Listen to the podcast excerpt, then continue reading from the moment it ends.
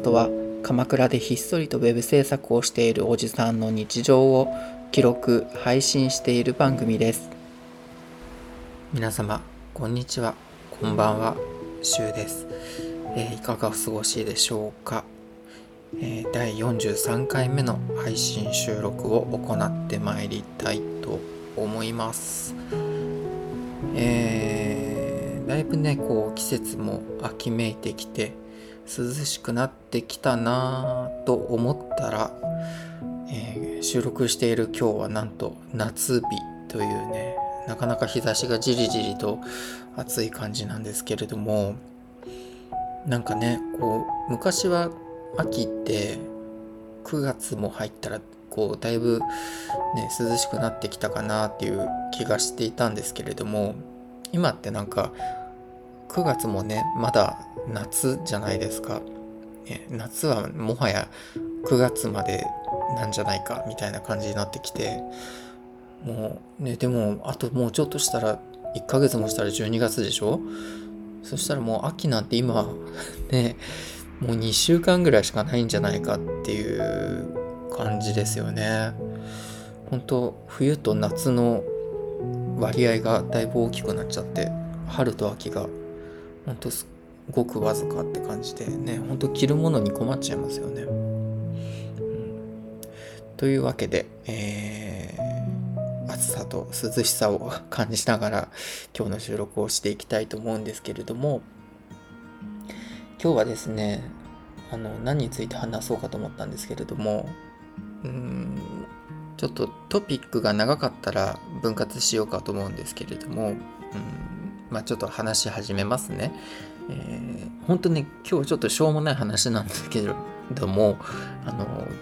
常々気になってることがあって、というのも、あの皆さん、まあ、賃貸だったりとか、あの、持ち家だったりとかすると思うんですけれども、特にね、あの、賃貸の人はどうしてるのかなっていうのがすごい気になるんですけれども、あの窓の掃除と網戸の掃除なんですよ。これ、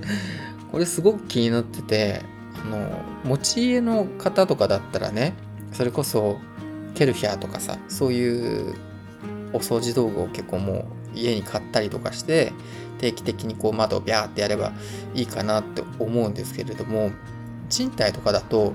えそこまでしてな、みたいなところもあったりするじゃないですか。しかもこう、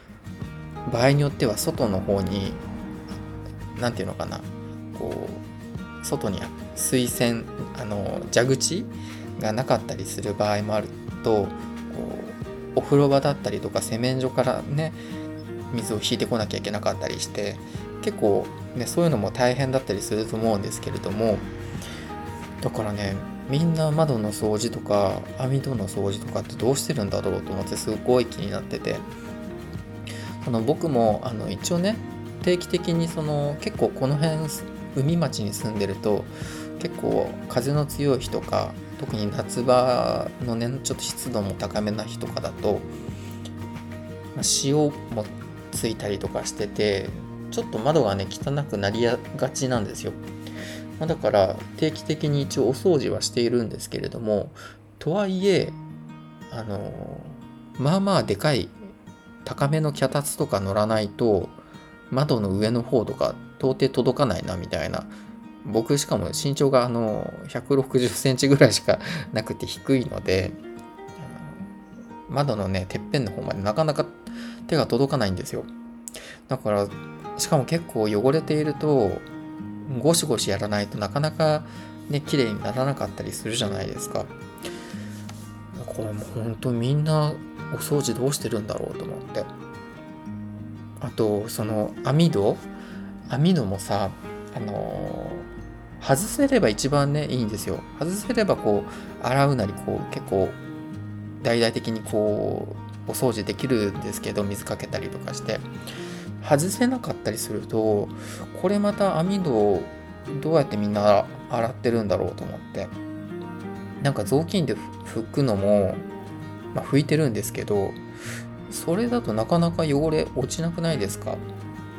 なんかしかもこうあんまりね網戸強くこう拭いちゃうとちょっと破れたりする可能性もあるじゃないですか。だからそれも怖いからこうできるだけ力をかけずにね拭こうって思うとしかもねこう窓にはまってる窓枠にはまってる状態だとこう力もなかなかねかけられないじゃないですか。これね外してなんか地面とか床に置いてだったらねこう結構しっかり拭けると思うんですけどだかそういうのねちょっと難しいなと思ってこれみんな網戸の掃除とか特にどうしてるんだろうと思ってすごい気になってて掃除してますか？ね。なんかもうほんとよくあるあるかもしれないんですけどこう網戸も掃除してないとあの網戸をした状態で窓開けててね風が吹いてカーテンがこうたなびいてて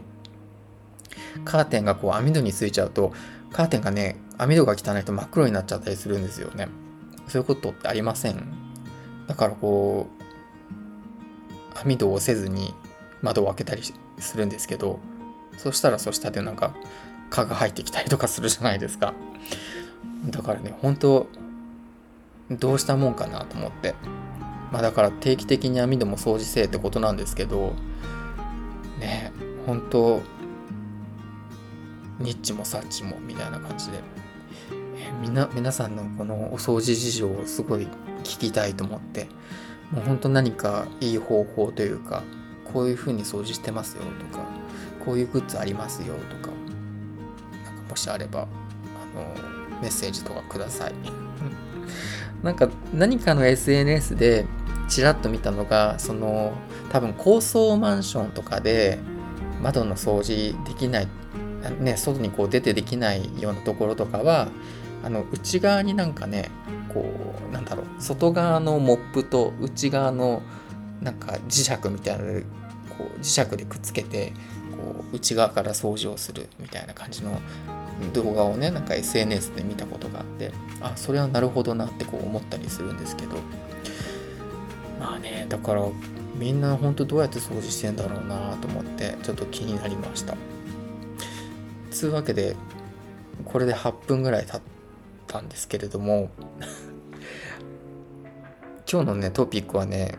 とりあえず1個はそれだったんですよ。でもう1個はねあのこの間ちょっと大阪に、ね、久しぶりに旅行で行ってきたんですけれども久しぶりなのは旅行であって大阪自体は初めてだったんですよ人生で。これもまたねなんかなかなかすごいですよね。大阪ぐらい、ね、40年も生きてたら1回ぐらい行ってても良さそうなものなんですけれどね。ってところでその大阪についてちょっとお話をしようかなと思うんですが、えー、時間どうだろう？ここで区切った方がいいのかな？いっか？まあ話しても10分ぐらいだろうしね。うん。じゃあ続けますね。つうわけでこの間その大阪に行ってきたんですけれどももともとねその大阪はあの高校を卒業したら本当は大阪に行こうと思ってたんですよ僕なんかねこう自分の父親も大阪にずっと働きに出ていてっていうのもあってだからこう大阪かみたいな。なんとなくこう馴染みがあったので親戚もね大阪にちょっと住んでた。もう今交流ないんですけど住んでた時もあったので、まあ、だから大阪かって思ってたんですけどまあでも幼なじみとかがねこうみんな東京に行くからっつってこう柊君も東京来なよみたいな感じで誘われてそっかみたいな。大阪一人で行くのもあれだしな。東京にね幼なじみもいるんだったらじゃあ東京にすっかっつって東京に行っちゃったんですけれども、まあ、それがなかったらね本当は大阪に行っていってなんなら大阪にねずっと住んでたかもしれないですよね。うん、というわけでそのなんだかんだで縁はありそうでなかった大阪に人生で初めてちょっと行ってみたんですけれども行きはね飛行機で伊丹空港。で帰りは新幹線で行ったんですけれどもえー、まあ、今回のねその大阪に行った目一番の目的はまあねそのワンコも亡くなっちゃったっていうのもあって、まあ、久しぶりにじゃあちょっとお泊まりでどっか遠くに行けるところちょっと行ってみようかなと思って気分転換に。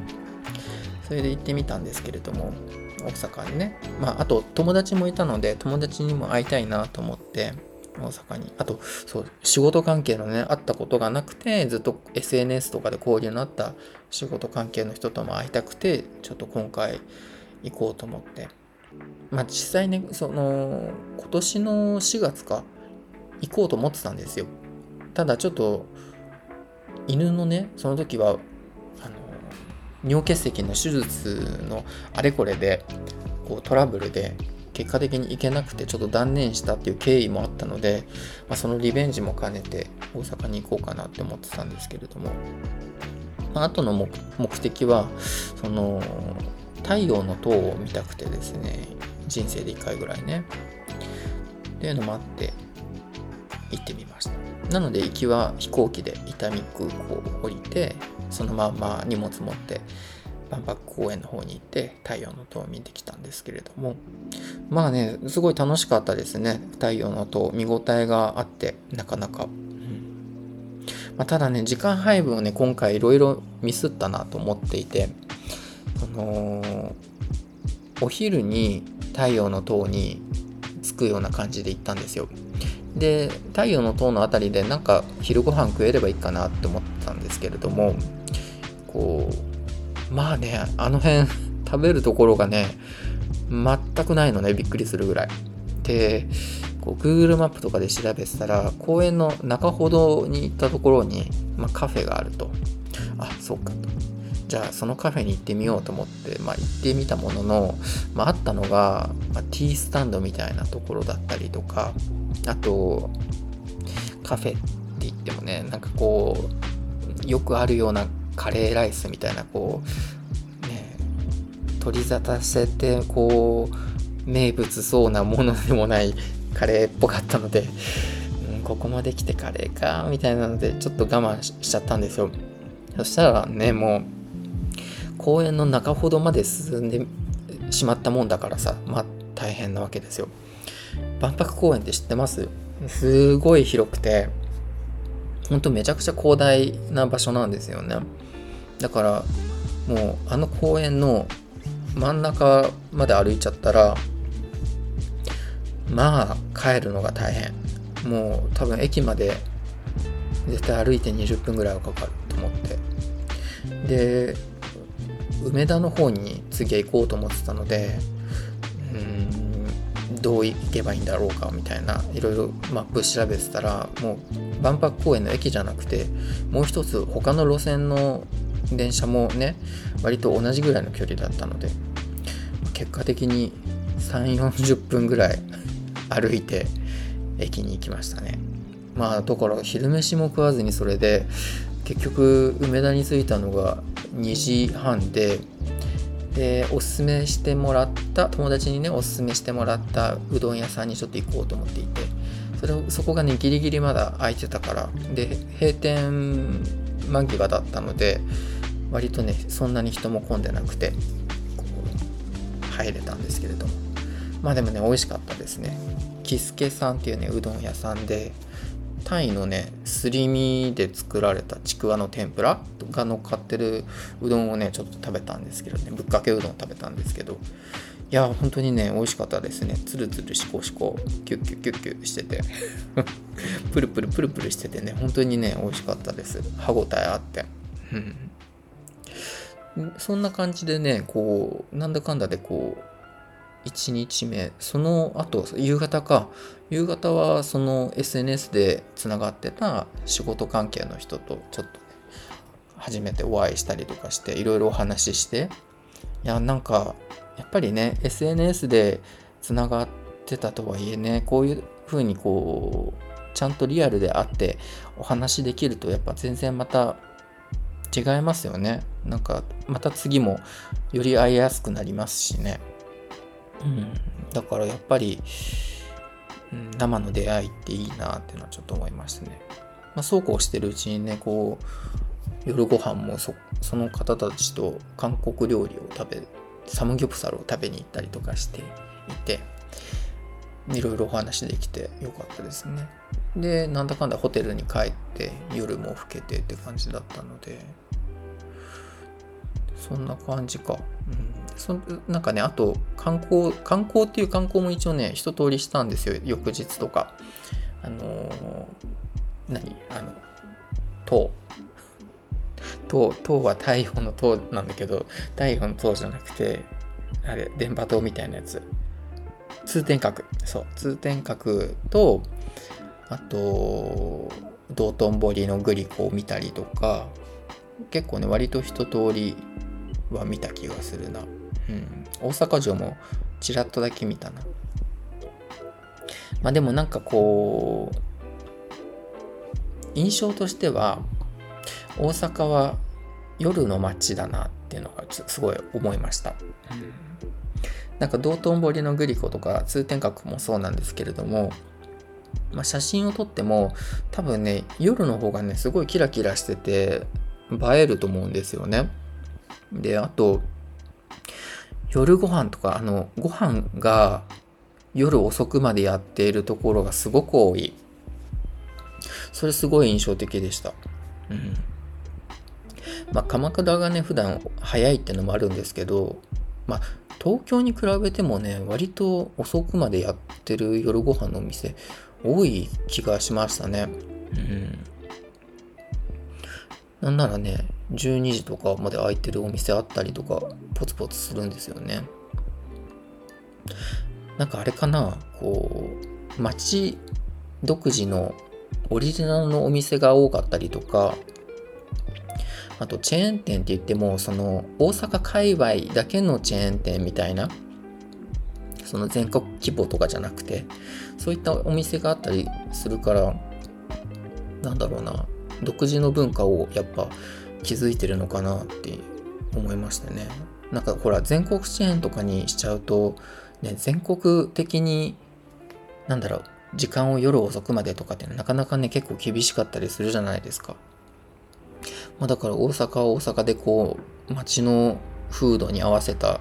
時間帯で営業してるお店が結構多いのかなっていうのは思いましたね。うん。なんか東京をねギュッとしたような街の印象でした。浅草みたいなところを歩いてたと思ったらもうねその隣にこう銀座みたいな街があったりみたいなそんな感じでしたね、で帰りはあのー、新幹線でねこれも人生でね2回目です。僕新幹線に乗るの。皆さん新幹線乗ったことあります？まあありますよね。生きてたらね結構ね。僕ね41年生きてて新幹線乗るのこれが2回目だったんですよね。まあだから結構ねちょっとドキドキ緊張してました。で帰りその大阪新大阪駅でその友達とね一緒に帰ったんですけれどもあの有名なね551の豚まん屋さんあるから、まあ、そこでお土産買って帰ろうと思ったらあのエビシューマイすごいねエビシューマイをねとにかくね周りの友達にはすごい勧められたんですよね。その豚まんとかもあるんですけど豚まんシューマイ有名なんですけどそれもね美味しいけれどももうエビシューマイが美味しいからこれはぜひ買って帰ってっつってエビシューマイと思ったら新大阪駅にはですねエビシューマイ売ってなくてですねほんとスタンダードな豚まんとシューマイだけだったかな。うんほぼ。うん。なのでちょっとね今回結局エビシューマイをねその食べ損ねてしまったので、まあ、次行った時はちょっとエビシューマイを逃さずに買って食べたいと思いました、うん、そんな感じであの大阪すごくね楽しく過ごせました。まあでも一回ね行ってしまえばこう次もちょっと行きやすいなって思いましたね。で今回あの飛行機と新幹線どっちも経験したんですけれどもえっとね飛行機が1時間ぐらいなんですけども